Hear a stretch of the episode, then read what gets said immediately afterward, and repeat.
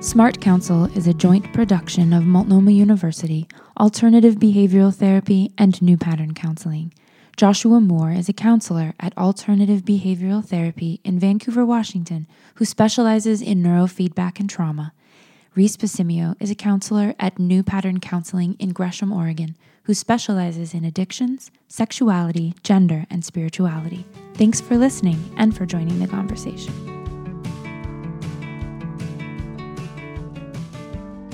Welcome to Smart Counsel, a brief summary of EMDR. Smart Counsel provides perspectives and resources on spirituality, mental health, addictions, relationships, and trauma to providers and students of mental health, addiction, social work, psychiatric services everywhere. I'm Reese. I'm Joshua Moore. And we are delighted to welcome Jean Meyer into the counseling house with us for today's conversation. Thank you. Glad to glad to have you here. So, we are going to talk about some really fun things. We're going to talk about EMDR, what it is, what it's not, how it works, how it doesn't work. Jean, tell me a little bit. Uh, who are you? What do you do? What's what's your corner of the the counseling world?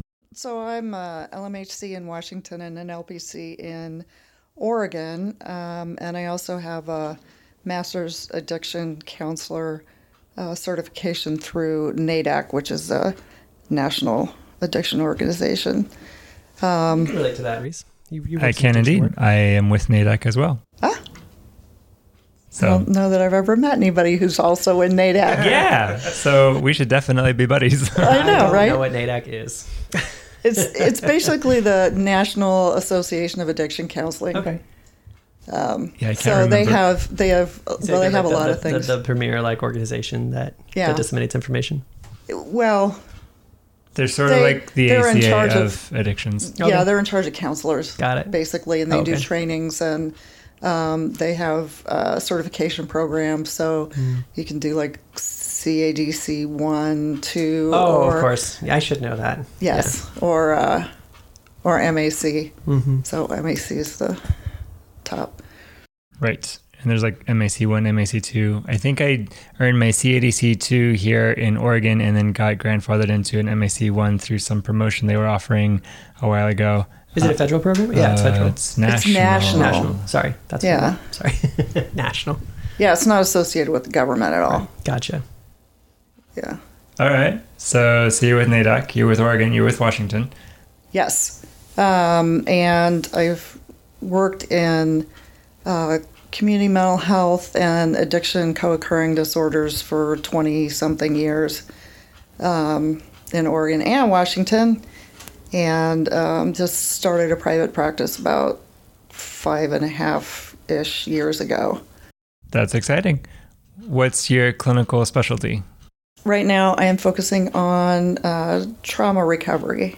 And I'm uh, a former I guess what would you refer to it? I was I did my associate supervisee. Thank you.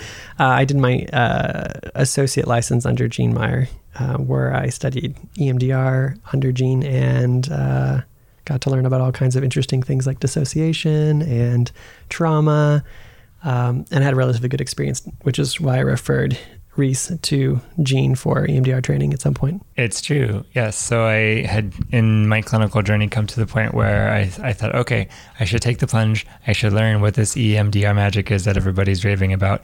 And well, for our consistent listeners, Reese has been talking for about three three weeks about like, oh, I should start learning EMDR. Like you, we've heard your ponderings come through the channel. It's true. It's true. As Josh is always talking about the neurofeedback and the brain, and then I have another colleague who he does EMDR a whole bunch, and like I visited him, and he's telling me story after story about this like miraculous intervention he did with like the bilaterals, and I'm like oh my goodness, I need that. Okay, okay, okay, okay, okay. Well, you, you, heard about it during your training that you went off to recently. I did. Oh yes. So I was taking uh, module two of the certified sex addiction therapist training, and uh, module two was all about supporting partners and working with betrayal trauma, and a lot about trauma in general, a lot about attachment trauma, and for treatment modalities, uh, EMDR was brought up very often as, hey, this is something aside from family systems therapy that you should be seriously considering doing.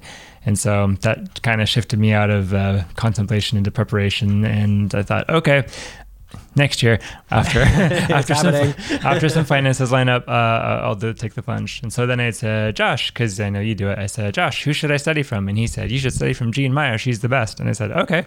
so um, that may have led to us thinking about a podcast. It may have, which brings you here. yes. And now Jean Meyer is here in the couch next to me, so I feel a little bit starstruck. But yeah, I'm not that good.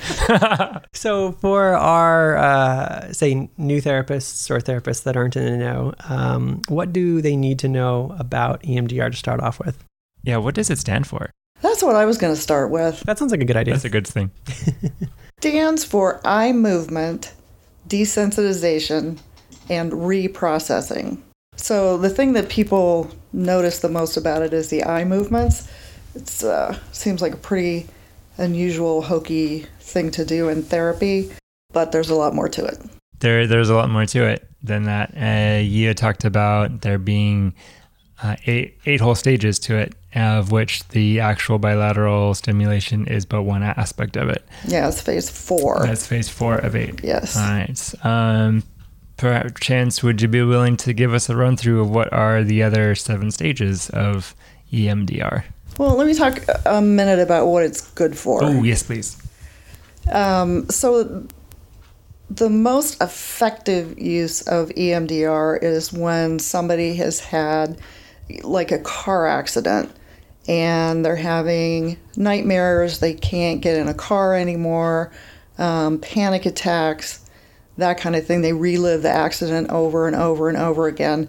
So that's what we call a single incident trauma. And EMDR is so incredibly effective for that. Um, you can do somewhere between four and six sessions, and the PTSD symptoms are just gone. Um, so that it's most effective for that. You, most of us work with more complex trauma than that multiple traumas, and uh, and then it just gets more complicated. So there's uh, there's a bunch of different protocols now, depending on kind of what the problem is and what the symptoms are. Yeah, I think when I was uh, practicing EMDR more consistently, I, you know, had the experience of having the single incident trauma clients come in and then very quickly graduate. And so you might not feel like you do that very often, even though they could make up a majority of your client, they're not going to be the ones that you see very often. And so the ones that you remember are the ones that tend to accumulate, you know, in your clinical caseload are the ones that are coming in for more than four weeks. Um, the ones that might stick around and need some more advanced protocols. Uh, I personally refer out. yeah, I, you know, my preference is, is for people to come in, have symptoms, me, you know, do my thing, and then they don't have symptoms anymore, and then we're all happy and they don't need to see me anymore. But uh, things are more complex than that. So I've been seeing people quite a bit longer than I mm-hmm. Really had intended when I went into private practice. But, you know, I've also had um, people come in who had one guy who was a railroad worker and witnessed somebody being hit by a train. And so, you know, nightmares, reliving it, couldn't eat. Um, couldn't sleep, couldn't stop the thoughts. Mm-hmm. And so we went through the EMDR protocol. And so the first session is kind of who are you and what do you want from me? right, a standard intake A standard, planning. yes. And then. Um, Sorry, it just cracked me up a little bit. who are you? What do you want from me?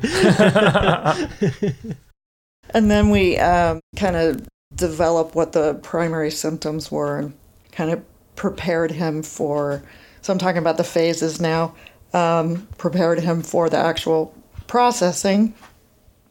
And I think he came four times and then he was done. So I wanted to check in with him one more time just to make sure that it was all processed and he wasn't having any symptoms or anything. But, you know, he was a railroad worker and he was done. Straight to the point. There yep. we go. So yep. he was like, "Yep, thanks, bye." But that does resonate with someone who might be a little more solution focused oriented. Um, and I think I think I uh, I'm not sure if I was there when we first met or if I just like evolved into that. Um, but I, I do love the idea of like, well, what are we here to do? How would you know if you had succeeded? Um, and to kind of have that down on paper, and that when you check it off, you're like, okay, what's left? Nothing. Okay, have have a good time. Like, call me if you need me. you know. But, you know, I think it's really really important for clients to have goals because mm-hmm. they, you know, they come in, they see us, and they're like, okay, I'm just like here doing, and you get kind of lost in terms of yeah what you came for, and you don't realize progress that you've made. So if you have you know, concrete goals that you've just written down and you check in, mm-hmm. you know, every three months or whatever and say, okay, so this is what we started with and how are we doing? And they're just amazed that they've made progress because it's, you know, internal and other people see it a lot more than the person who's getting the therapy. Mm-hmm. So I think that it's very, I didn't for a long time when I was working in agencies think that it was therapeutic at all to have all these goals and paperwork and grr. But I learned how therapeutic that can be when you let it instead of just resenting it. Mm-hmm. I, I, had a similar experience. Well, when so when I worked in community mental health, also it was very much you know I'm fresh out of school, and it kind of had a little bit of a psychoanalysis emphasis to to my education, and we we're more it was we were more taught how to be relational and you know have all these conversations talk about your relationship with your father and you know all these things. And then i get into community mental health and it's like you know you need your diagnosis within 90 minutes and then your treatment plan within 48 hours and then every six weeks or three months or something you need to turn in this form and that form and that form and that form. And you know measurable outcomes measurable outcomes measurable outcomes. And i was like no more effing and measurable outcomes. Um, but uh, but yes but but now i can see too that um, as much as i can feel kind of restraining, it's measurable milestones. So you yeah. can see tangible progress, which is kind of encouraging. And and then I think once I started actually experiencing what it's like to have a client without clear goals, those conversations just kind of wander and wander and wander. And then I find myself getting really irritated and thinking, what are we doing again? Why are you here? Why don't you have friends? Um, and, and that's what they're thinking too is like, why am I here? I just, I just do this. This is just what I do. It's like routine and comforting rather than actually trying to heal. And then knowing that you're done with your therapist. For sure. It's like, okay, I've gotten everything that I need from her. Yeah. I'm done. I think another turning point was one time in community mental health where I inherited a client who'd been there since like 1996 or something like that. Uh, and I thought, why are you still here? Oh, symptoms. But but still, it was like, I mean, I mean, granted, some people their condition warrants ongoing care, and and there's those such situations. But um, like, if he can get away without being a lifetime client, I think that'd be really great. So this idea of having there having a, an understanding that therapy is a it's a finite relationship. It's meant to have an endpoint. You're meant to outgrow your therapist and hopefully grow into your own organic community um, well, I think it's important for people to be successful. Absolutely. That to say, so speaking about measurable outcomes and SMART goals and things like that, so it's sounding like EMDR in many cases is sort of a brief therapy intervention or fits within it, that model? It depends on what people are coming in for. So, what we've found is that, you know, people will come in for you know they've had you know one specific trauma and and they're having like PTSD symptoms around that and we'll treat those symptoms which then get better but along the way we find out that there's other trauma in their lives which made them susceptible to PTSD with that trauma. And so then they get to decide whether or not they're done or they want to process some of the previous work. And also, people will come in with anxiety, panic attacks, and phobias like uh, dentists. Mm-hmm. That's a good one. and people will come in and we'll, you know, do the reprocessing around the fear of going to the dentist. And basically, what that looks like is reprocessing the kind of physiological and emotional feelings that people have every step of the way going to the dentist, like from scheduling the appointment to walking in the office and smelling the office just sitting in the chair to all of that. Um, and then we discover that there's something that happened in the past that just makes it impossible to lay in a chair with your mouth open. So it might start with here's a single kind of recent trauma, but then uh, understanding that trauma involves coming to understand, oh, there, there's been other traumas. And and those well, are well, it's kind of like saying I've got this sensation in my body, and the sensation when I think about it has this I am statement, like I'm not safe, and that whatever event they come in the door saying this is the causal event, it usually isn't. It's usually not the only event in their life that built that sensation and built that that network in their brain. And so when you when you do some processing on that, it kind of leads you back to kind of this Rolodex type effect where you're going through all the other experiences previously not mentioned that that actually built that experience up to what it was going to be. Yeah. The the visual in my mind mm-hmm. and tell me if this works or not is the like the like the old ancient cities, like you know, like the ancient city of Jericho or something. Like you know, there's there's a city itself, but if you excavate underneath it, you find the the previous incarnation of Jericho buried underneath it, and right, then yeah. the previous for incarnation buried beneath that. And then there might be like you know, there's these cities on hills that are actually like you know eight different destroyed versions. Right, the maybe city. there wasn't a hill, right? Yeah. Uh, so all that to say, like, so there's this, this more recent event that's built on the ruins of these other or the, built on the symptoms of these other more ancient right. traumas, maybe more ongoing traumas. I think the other thing that I would add to that metaphor is that there are roads that connect different cities. Uh-huh. Mm-hmm. And so the language that we use in EMDR is that there are nodes, but it's just like the roads. So if each city is a traumatic event, there's all these experiences that happen around that you know, physiological um, experiences like what time of year it was, what time of day was it, how hot, how cold, what were you wearing, um, what kind of physical sensations did you have, what did you hear, uh, what did it smell like there, what did, what kind of taste did you have. All of that information is stored in your city. We keep using that metaphor, but there could be another city that had the same smell. And so when we start processing like this city, then the road leads us to this other city where they had a similar experience. And um, so then we have to make some decisions about what we want to do about that. Do we want to go there and process that um, and continue the healing, or do we want to close it up and you know, it's up it's up to the client as to what they want to do, how far they want to go. But I've definitely had clients uh, get mad at me because they discovered there were other cities, and they're like, "Did you know that that was?" I was like, "Yeah, well." Maybe. yeah.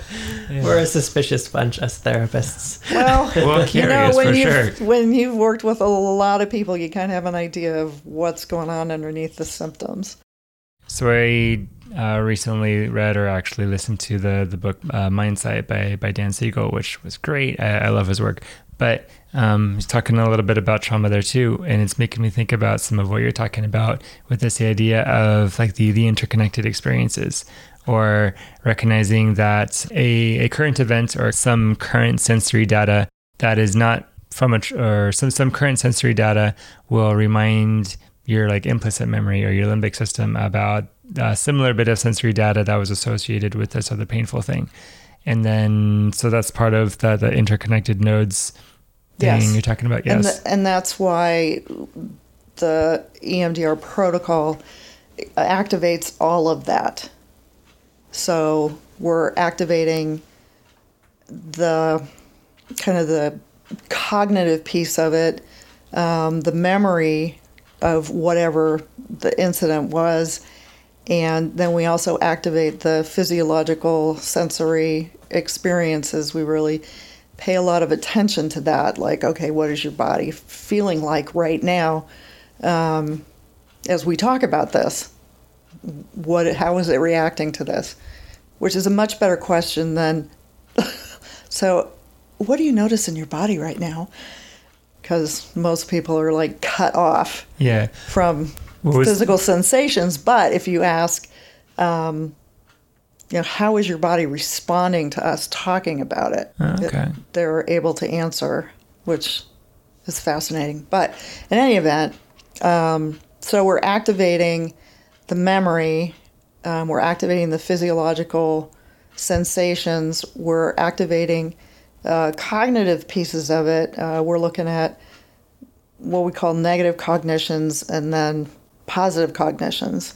So the negative cognitions are basically what in the addiction field we call thinking errors. And so fundamental negative beliefs that people have when they've, you know, gone through a trauma.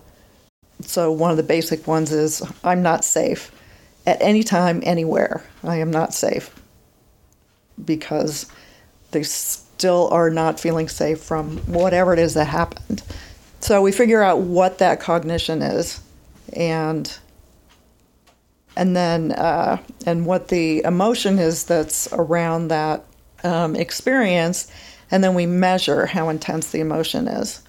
So um, we use a SUDS score, and so people will rate themselves as far as how intense the emotion is. Then we'll come up with the negative cognition, and then what it's interesting helping people see a positive cognition um, because somebody who doesn't feel safe at all if you turn it around and you're like no i'm safe it's like they will never get there but you can say i'm safe sometimes and they won't believe it at all in that moment um, and so we measure that with a validity of cognition scale um, and then we do kind of check in with the physiological sensations and then we start the bilateral processing. Yeah. And I'm really curious to hear about the bilateral processing because I think up until that point, a lot of the process you're describing sounds like just CBT work. Like you think, what's I mean, what's the event? What are the emotions? What are the thoughts? What are the the primary underlying cognitions? and then maybe digging deeper and say, okay, well, what were the initial experiences way back when that created those cognitions? And, you know, you can do all of that detective work. Kind of, I mean, that's kind of what a good CBT therapist might might do, is is dig that far. Um, but then you bring up a good point that sometimes these things are just so deep that it's not really a sufficient answer to say, okay, well, you've identified the core pathological thought that you believe. Now just believe the opposite. Just, you know, think a happy thought. Because that works. yeah, right, right, right. Um, there's a reason why we have clients. There's a reason why we have it's have not clients. working somewhere else. Right. because as much as there's a lot of power in thoughts and the way we think is really important, uh, there's also there's also the body involved. You know, referencing. So we've got the know, somatic yeah. component that CBT ignores. Right, and so it seems like um, there there's this barrier we run into where I kind of can tell myself what I should be believing, but my body still believes the old thing, or my limbic system, or my implicit memory, and and how do I convince my body to change its mind? The, the, the cognitive, like conscious mind is on board, but the, there's a whole lot more that isn't. Yeah, right. Prefrontal cortex is like, okay, we got this figured out. The, limbic, right. the limbic system is like, I don't red care alert, what you have alert, figured out. Nope. yeah. Do, you do, clearly do not understand. Yeah. And the hippocampus is in the middle going, oh, guys, please don't fight. oh, yes. So, so then enter bilaterals? Well, I want to follow up on what you just said. Okay. So, one of the things about um, EMDRs is is not a standalone therapy. So you know, we've all been trained in whatever discipline we've been trained, and everything that we know and every um, skill that we have, you use along with the EMDR therapy protocol, um, especially in the preparation phase, which is phase two. Uh, phase one, by the way, is just history taking, like everybody does. Um, so phase two is the preparation phase, and so that's about building rapport, identifying you know the problems, and also getting somebody ready to do the emotional work or the processing. Um, so people use whatever skills, experience, training they have in that phase two um, to get people ready to do the processing. So just to kind of go back to what we were saying before. Um, what one of the things I've always hated about therapists is that you know you you can go in and you can talk about stuff and it triggers you and then the session is over and then you walk out and you're trying to ride your bike home and you can't because you're too triggered. Don't ask me how i know that. Um, so the thing that we do in emdr is that we purposely trigger people but then when we reprocess it those triggers are gone. So people will come in, they get really, really upset during the reprocessing. People get the feelings get more intense, and then it's just over. And it doesn't ever come back. Like there's been like this backlog of emotion stored up somewhere, and like we like filter it or process it or, or vent it or and then no yeah. okay i would say that that's kind of how it can feel like in cbt but that's not how emdr functions Okay. Yeah. So so basically, what we're doing is we're stimulating these different parts of the brain, right? Right. So we got the prefrontal cortex going. We got the limbic system going. Right. And um, and then we also have you know, various parts of the brain that you know process auditory, visual, all of that. So we've got all that active at the same time. And then we add the bilateral stimulation, which um, there are different forms. So eye movements is one. Um, and basically, what we do as therapists is we have people like follow a finger or a pen or magic wand or whatever. We just move it back and forth in front of their eyes and they just follow it um, horizontally at first and then it gets a little more complex later. Um, but so that's the eye movement part, but you can also do uh, tactile bilateral stimulation in a couple of ways. So we have these gadgets that um, have these little stuffy. I call them pulsers. Yeah, sure. Mm-hmm. Um, but these little things that you hold and they just vibrate a little bit, and you have some um, control over how fast and how intense and that kind of thing with it. But it just buzzes you know, right, left, right, left. Bzz, bzz, bzz, bzz. And um, so that's tactile bilateral stimulation. Um, and then there's auditory also. So, same gadget. Um, I've got headphones, and then you can uh, program the tones. People have uh, options as far as what tone they want to listen to. The double click is the most favorite. Um, anyway, so there's the auditory, there's the tactile, and then there's the eye movement. And what we've found is that the eye movements are the most effective for processing the traumatic material. It works faster. And the tactile is really, really good at um, calming the system down, but you can also use it to process. So we're learning more and more about kind of how the bilateral stimulation and the differences affect people.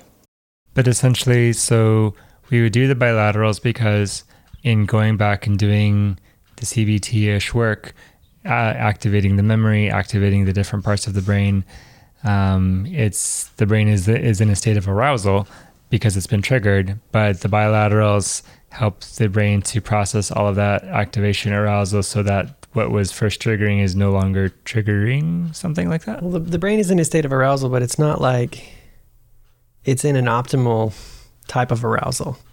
Like it's not like right, it's freaking out. yeah, this isn't this isn't an integrative pattern in the brain. Not not at the beginning. So yeah, exactly, when we yeah. set it up, mm-hmm. um, which is phase three, um, it, it's all just people freaking out and feeling very very bad um, and then we add the bilateral stimulation. And what we think is that we're making the brain do a whole bunch of different things at the same time. So one of the things we're making it do is, um, you know, be introspective. Like, this is what's going on with me. This is how I feel. You know, this is what I think. But also make it pay attention to what's happening in real time in the world. Like oh, look, there's tones. One's in the right ear and then it's in the left ear. And then it's, so the body's having to pay attention to the external also. And then the bilateral, um, the different hemispheres get uh, stimulated right, left, right, left, right, left. So we're making the brain do a whole bunch of different things. And somehow what that does is it allows the way that that traumatic memory is stored in the brain open up to basically present time. So when we have uh, PTSD, we have a trauma, we are still living as if that event is happening right now. And it's kind of complicated, but um, what EMDR does is it breaks that open so that it, a memory is just a memory. Well, it's kind of like saying when you think about that, is your hippocampus active or is your amygdala active? And, and quite literally, that's the difference between something that's a trigger and something that's no longer a trigger. Because it's again, like the hippocampus is handles memory. handles memory. uh, if I remember right, the hippocampus. yeah. So like your your implicit memory is always taking things in and working, but like um, the hippocampus will convert an implicit memory into an explicit memory so that it can essentially you can close that file and not have it be in the present anymore. There's also a big difference between like time awareness. Like one like there's hyper arousal hyper arousal of the body as well as sometimes some cognitive or delusional elements where it's like maybe I'm not really safe.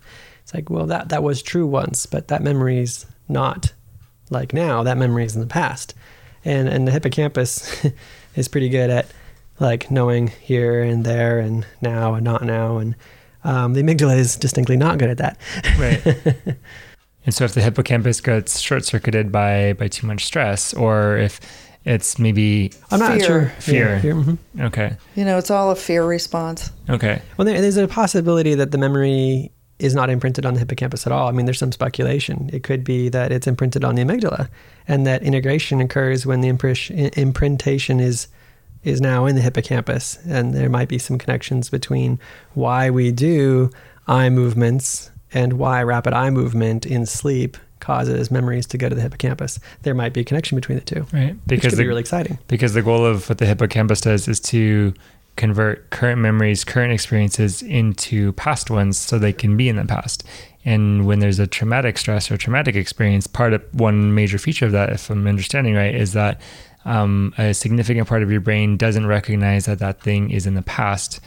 Your your prefrontal cortex can remember it's in the past, but um, like the limbic system and parts of your brain will think it's still happening or still or the think that yeah, the threat it's responding. Is still your limbic system is responding as if it's still happening. Mm, okay.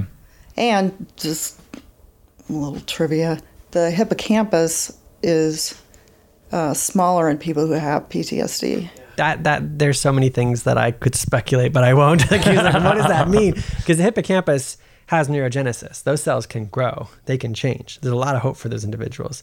Um, well, the hippocampus but, but does, does increase. Yeah. you know, mm-hmm. once the PTSD is resolved, mm-hmm. the hippocampus gets bigger.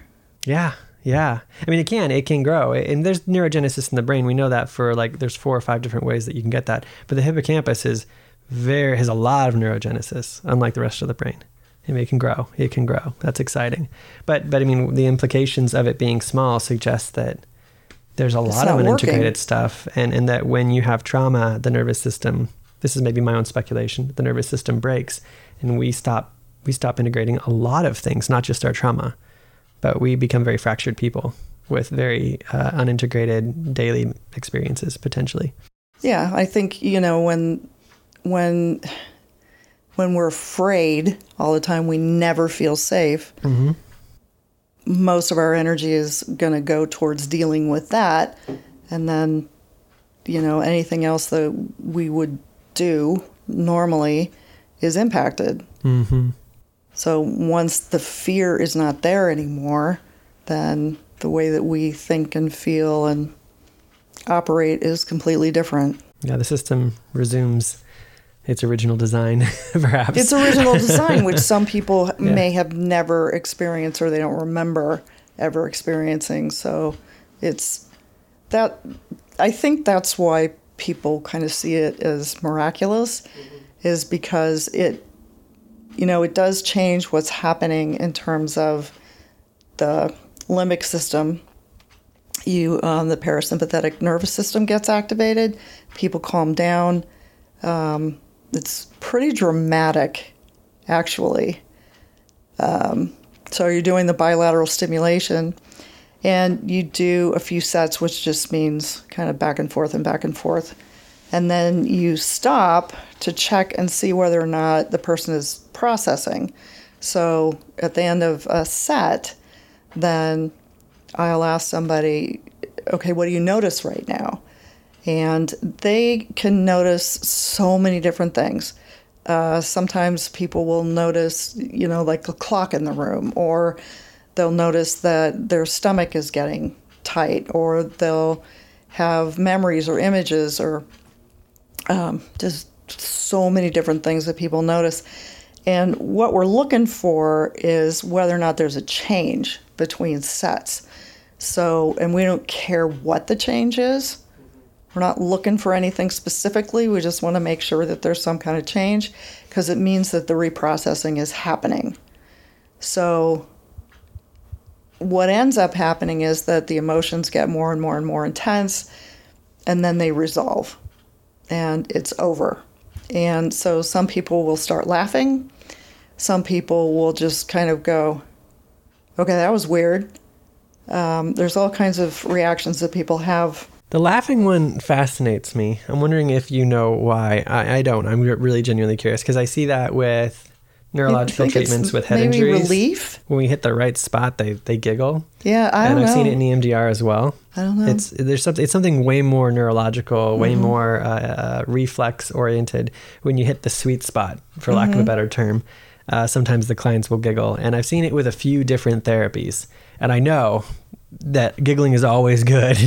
That's all I know. I don't know why they do it, um, and it's most common with head injuries. Um, but but I've seen it in a number of other cases. It's strange. There's something to that we haven't discovered yet. yeah, Well, there's a lot we don't know. Mm-hmm. But in some of this, parenthetically, I'm feeling like a good bit of like clinical etiquette to consider is so when, um, hopefully, we as therapists are not telling people to just get over their feelings. Uh, although I know people Sometimes it sounds like they are. sometimes it sounds like they are. Uh, uh, some I know people say that to each other. I know I have a lot of clients who come in and say, "Oh yeah, this or this thing happened that was painful. This loss, that breakup, this whatever it was." Uh, but that was in the past. I feel like I should be over it by now. And it sounds like that, like uh, air quotes, getting over it experience is kind of like what you're talking about, like the resolution of the symptoms, the heightened arousal. Yeah, it feels like letting go. You know, so you know when you've gone through something, you're like, I just can't let it go.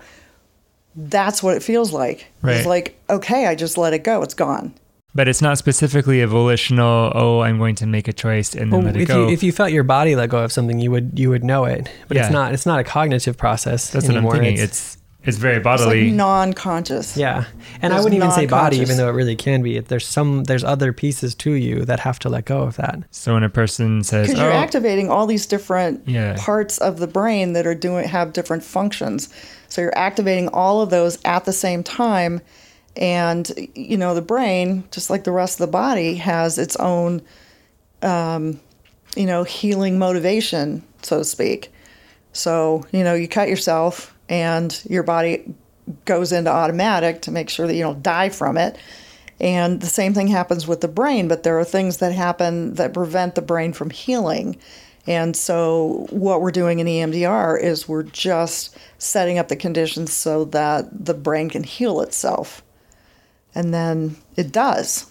Right. And we're, we're kind of acutely aware that there are certain things that we experience that we're not healing. Like, like for example, like a panic attack. It's like, well, we have this panic attack, and at the end of it, it's not like anything substantial has changed, which is going to prevent it next time. If anything, it's getting worse, almost like a seizure. Um, Because then you have the fear that you're going Right. to have a panic attack, and then you have the fear of the fear of having. It goes on and on. on and Uh, and so, so, so there's there's like this learning part of your brain, which which scientists have kind of nailed down. Oh, it's over here, and it's over here, and it's over here. Oh, yeah, they're all idle during a panic attack. By the way, that's not a coincidence. And when we're triggered, we see some of the same behaviors because it's like when you're triggered, it's not like we see that being integrative naturally. and that's the reason why people come in for therapy. It's like, oh, I keep getting triggered and I'm not healing. Well, it's like, okay, well, we need some sort of intervention that's going to uh, put the nervous system in a specific integrative mental state while this is active. Yeah, and the thing that that I kind of feel sad about is clients will come in and they're beating themselves up because they can't let go of whatever was horrible that they experienced. And it's like, no, you can't. Yeah. It's not that literally you, you, cannot let it go. There's a there's a problem going on with the way that your brain is, impaired, is working. So you're physically not able to let go you're of it. Physically not able to let go of it, and so let's you know change things, and mm-hmm. then it'll happen. So the other kind of fascinating things thing about it is that you know people will go through through this really intense process, and then they'll come back the next week, and they'll be like, "Yeah, I just don't think about it that way anymore." Sometimes they're not sure they ever did sometimes they are not sure that they ever did. I have so to read my the, notes again to them. Like, the healing, I know. Well, see, that's one of the reasons why I keep the SUDS and the um, yeah, you have to validity of notes. cognition because I've got it on paper right there how intense this felt oh, when we yeah. started and what it was like when we finished. So. Um, the mind so is a strange that. place. What's that? the mind is very strange. Very strange. Yeah. Well, you don't remember these states when it's over. Mm-hmm. So people can like vaguely remember. Oh yeah, that's right. Um, yeah. Or but other people notice. For sure, because other people don't know they're when like, you're shifting from cortex mode to limbic mode. They just say, "Oh, they're angry now." Those so. in your life who are deeply affected by your behavior. Yes. so yeah, but a bit, but I mean, I, that shifting between states and, and each state feeling unfamiliar. I mean, thinking about working with people in recovery. I mean, I hear that sort of experience talked about a lot of like, I'm in sober recovery mode and able to think clearly and make conscious choices and things. And then, you know, I know, you know, shift into, you know, relapse mode or active use mode. And it's like a completely different person that I don't recognize and I don't like and is not welcome, but it's still me. But it's, you know, very foreign to who my ideal self is. Yeah, I think we're getting into something Oh, okay, okay. He's, he's an addiction specialist I over here. Yeah. well, I am too. Yeah. Okay. So, mm-hmm. and there's that's a specialized aside, protocol, isn't it? There that's, is an EMDR mm-hmm. protocol okay. for addiction. Um, which is interesting, but there's also there's other stuff that's okay. going on with addiction. That's like another day. That's another day. Another day. That's, that's definitely you guys should another talk day. separately. We should. it would be fun. Uh, so another tangent for now, um, before we get back into the eight stages. Um, so you're so you're talking about um, like the different hemispheres and the bilaterals. Um, a, a, uh, a, concept that I know, don't know is related. Um, I hear sometimes people talk about body movements that like cross the meridian. So mm-hmm. like touching your right hand to your left knee, your you some yoga poses that you know twist your body in that way. Um, and that's been presented to me as that's really valuable in helping the brain process. Is that a thing or? Yeah, I think so. Yeah. Okay. Yeah. Yeah, and I would say there's probably a lot of stuff out there that that that acts or uses bilateral elements. Um, mm-hmm. I've I've seen things that even claim to be non-clinical, which I would steer away from uh, for people who are looking into it. Um, but I, I would personally say as someone who who studied briefly under Gene that I loved EMDR because all the pieces um, I can't imagine taking one piece out and it working as well. Does that make sense? Yeah. Because um, it doesn't. Because it doesn't. There you go. Yeah. mm-hmm. Do Do you feel like talking about your experience with that one session? Oh, uh, well, my mine, you know, mine was one of those sessions. I've seen this with my clients too. But when I when I was doing EMDR as a client, I experience kind of this like Rolodex experience in your head where it's like, okay, there's all these things flipping, flipping, flipping, flipping through things that were too fast to even like resemble a memory. It was just like, okay, there's movement, there's shifting, there's like almost energy in your body that's moving and it's it's like churning. And I'm, I'm a veteran and I've had like over 200 Mascal you know, mission critical experiences or something like that. I don't know. You know, I've got, I've had a lot. Um, and so there's just, just so much stuff moving through your nervous system. And I think she's like, you know, the therapist is like, stop. Okay. What's going on right now? And I'm like, don't stop. Just keep it going. Like, like, no, no, just go. Like, don't, no, no time to think. We just got to keep it rolling, you know? And so my experience was a long set of bilateral stimulation that once you get on that train, which is another way that it's sometimes described as like just things moving past you, like on a train car. Um, and we don't have just, to understand it. No, you don't. And, and, we, and we do not have to understand it. but you go home and you sleep really well and you don't have distressing memories anymore and you know flashbacks stop and you know your relationships are better and um, you know it's just like you kind of you know very easily are like well I have to like put myself intentionally try to remember what that life was like. You know it's not so you can't bring it up the way that no, it was. You can't. It was so intrusive before, and then you can't bring it up anymore. Yeah, and, and, I'm sure things like your posture change. I mean, I, I don't act like I'm in the military. People are sometimes shocked that I was that I ever served because it's like, well, you don't you don't really seem like a veteran. I'm like, oh no, I'm okay with that. I'm you know, because I don't know. Uh, I'm very. Uh, I, I, guess I'm very um, present. Does that right. make sense? Because you went through this process, and so some of the memories and experiences you had that could have turned into long-term PTSD trauma.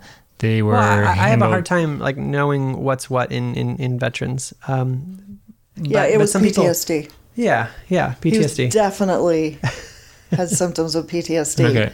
And it's not. It's not a what, shocker. It's right. not. no.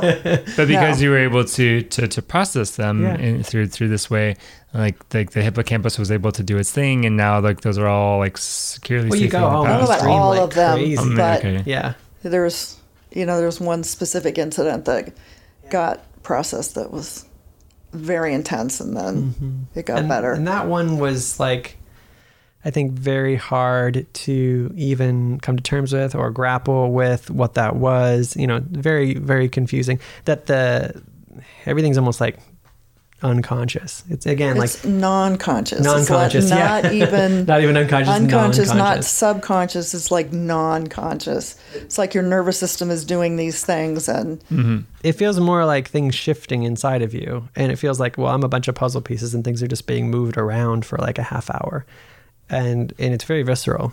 So it's like, well, I, I don't I don't know if everybody's going to have that experience, but I know that if I see my clients having that experience, I'm just going to let it roll because uh, they'll get to the end of it, and it's it's just really beautiful when you know they're they're moving. You're just like, okay, we're just going to let this go, just get to the end of it.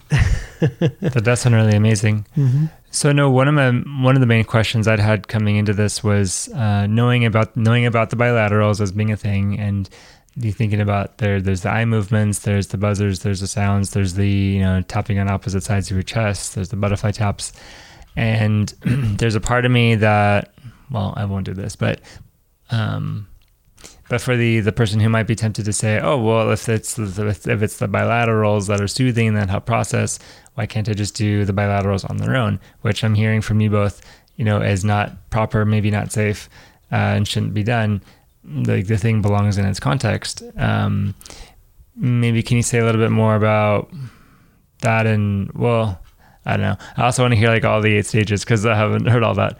But what what what are what are the the eight stages around in which the the bilaterals live? That so the bilaterals live in stage four. Okay. Um, and then um, phase five is kind of reevaluating so looking at the SUDS and the validity of cognition again and seeing what's changed. And then um, and then we close things up. So basically, it's um, I was not tra- trained in hypnosis, but the hypnotherapist that um, that also do EMDR says that a lot of this is um, kind of hypnotherapy that you have somebody, you know, close up and put away any leftover feelings or processing or anything that we're not aware of. Um, so, you know, imagine some kind of container and well, I, I have my genuine concerns about trying to have the same productive experience without the stimulation of another human being in front of you. Does that make sense? Yeah, like you're not was, a you're not a non-variable as a therapist. No, but I was, I, was I was mm-hmm. talking about the kind of the other mm-hmm. phases before yeah, going yeah. back mm-hmm. to should you do this on your own? Is this a yeah. self help thing? No, don't. I, I, it's I don't. not a self help. One is that if you could do it on your own, you shouldn't. But I'm not sure you could. You can't. Yeah. okay. We you can't. can't. So now we know. You know. you know, being a therapist who's mm-hmm. used this method since 1996.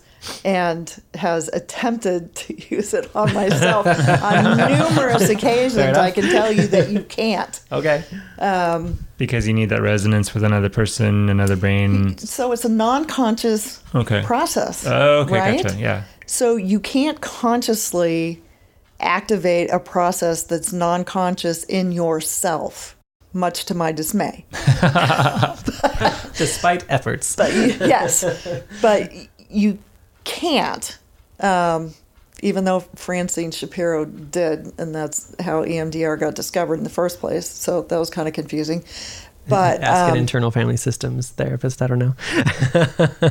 well, I, I mean, it's interesting. There's there's so many different components. So there's whatever happens with the hippocampus around the traumatic event.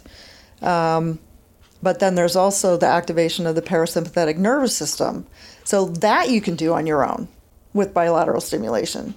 So, so you can calm yourself down in the moment. You can calm yourself down. But the non-conscious processing of the hyperarousal you have because your hippocampus was short-circuited, that needs someone else to activate it.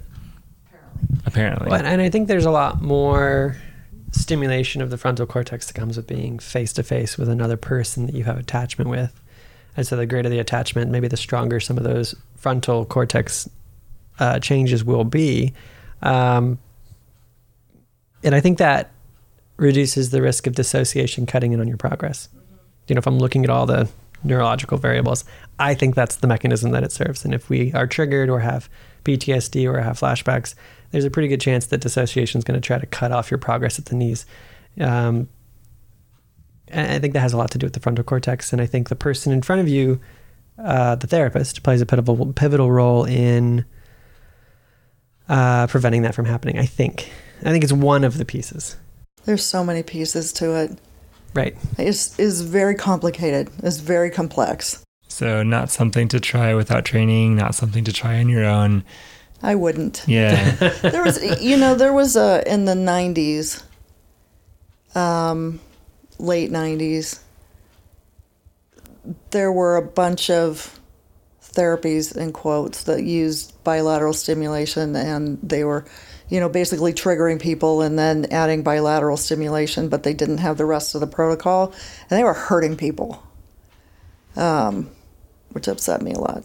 Yeah, yeah, as I'm hearing more, it seems like it would be really easy if this were done poorly or done carelessly or done recklessly. It could uh, could cause a lot of damage. Yeah, I mean, if therapists get scared because of the intensity of the emotion that the client is experiencing, and then they stop the process right there, the person's going to be flooded, and they're not going to be able to function.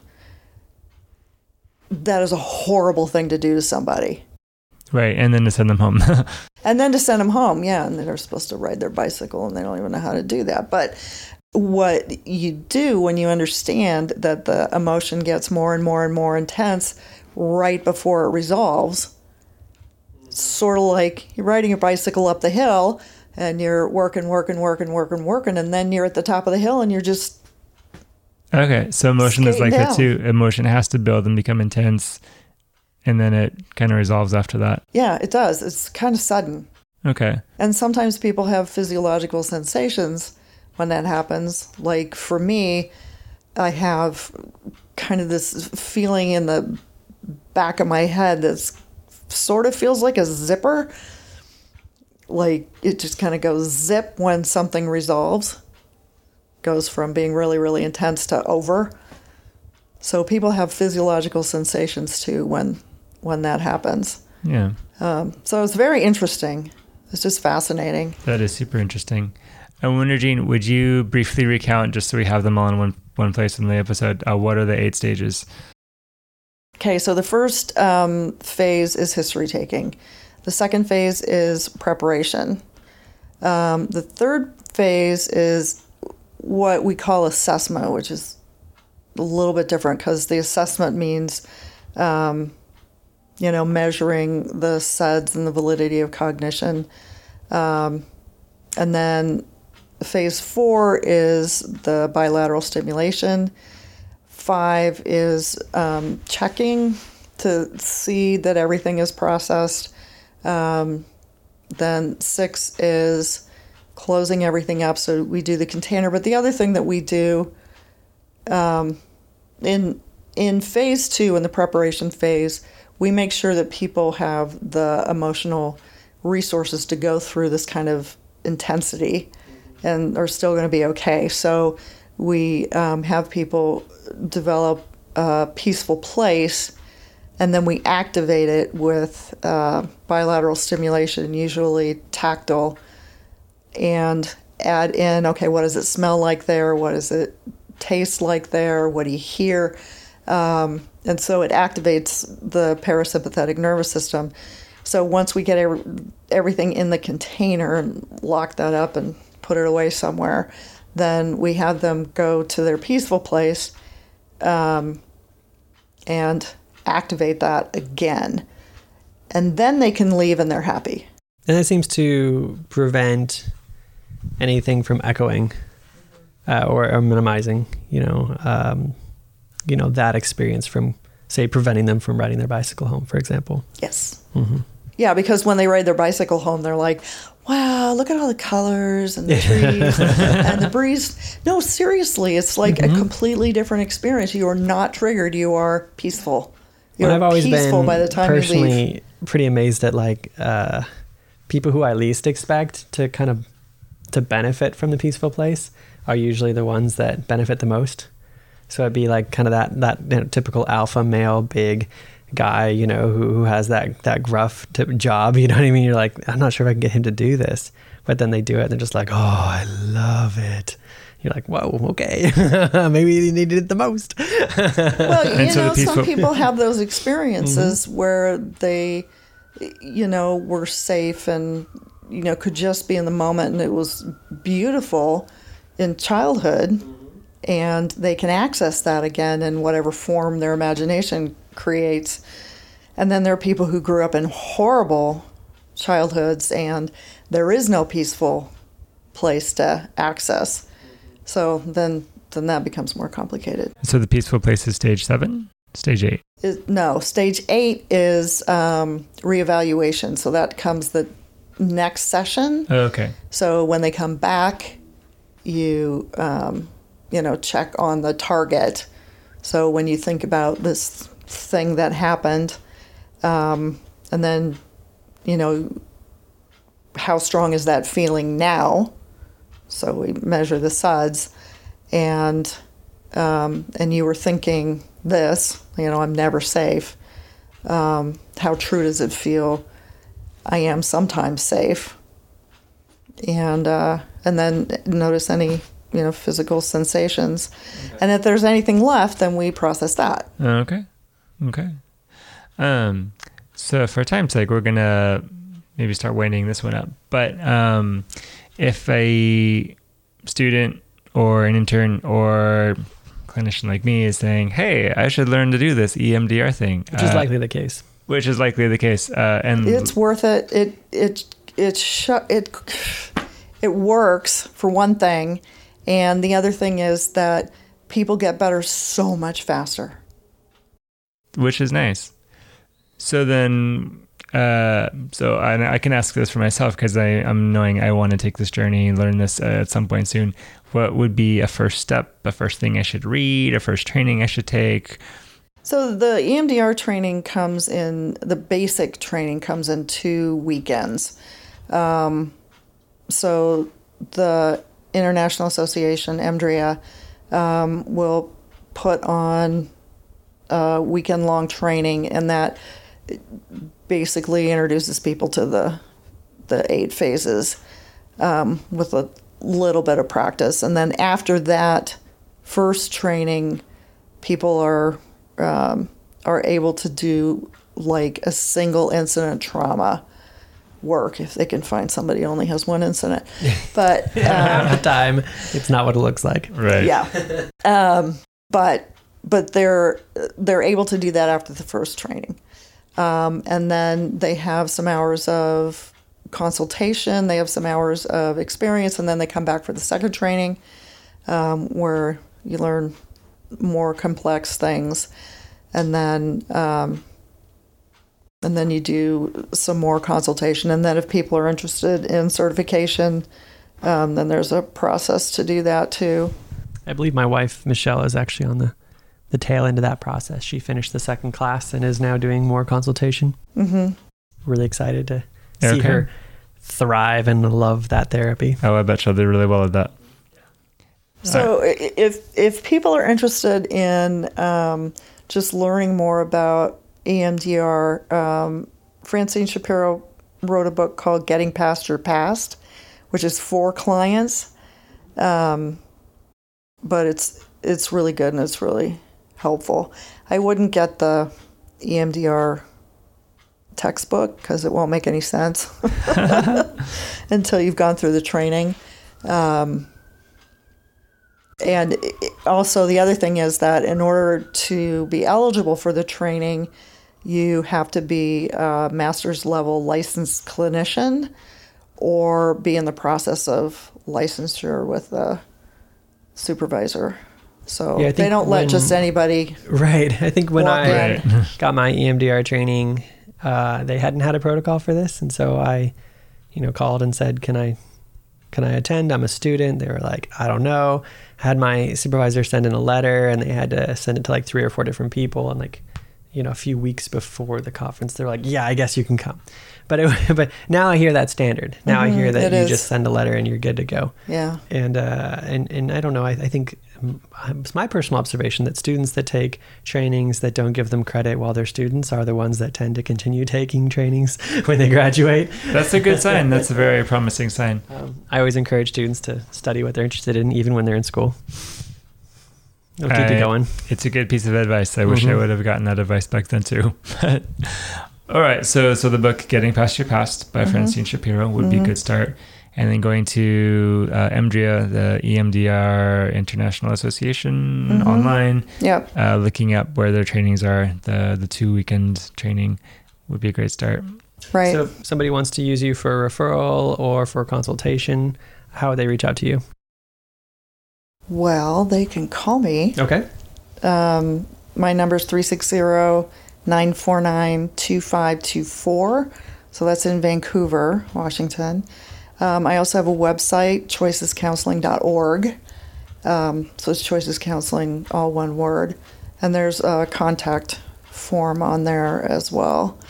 Um, so those are the two best ways. Excellent. All right. Well, thank you, Jean, for taking thank us you. through this journey and for explaining to a newbie like me what what just this is all about. Uh, yes, I enjoy doing that. You probably noticed. Uh, and I did. I enjoyed it as well. so, uh, and yes, we unearthed some rabbit trails or some pre-incarnate cities that we must explore some other time. So I think you will be back. so all that to say, thank you, listener, for following us. Uh, please rate and review the show on our various platforms. We love comments and feedback. Also, you can email us at smartcounselpodcast at gmail, I believe. And let's keep the conversation going. We'll thank be you. back with more Smart Counsel.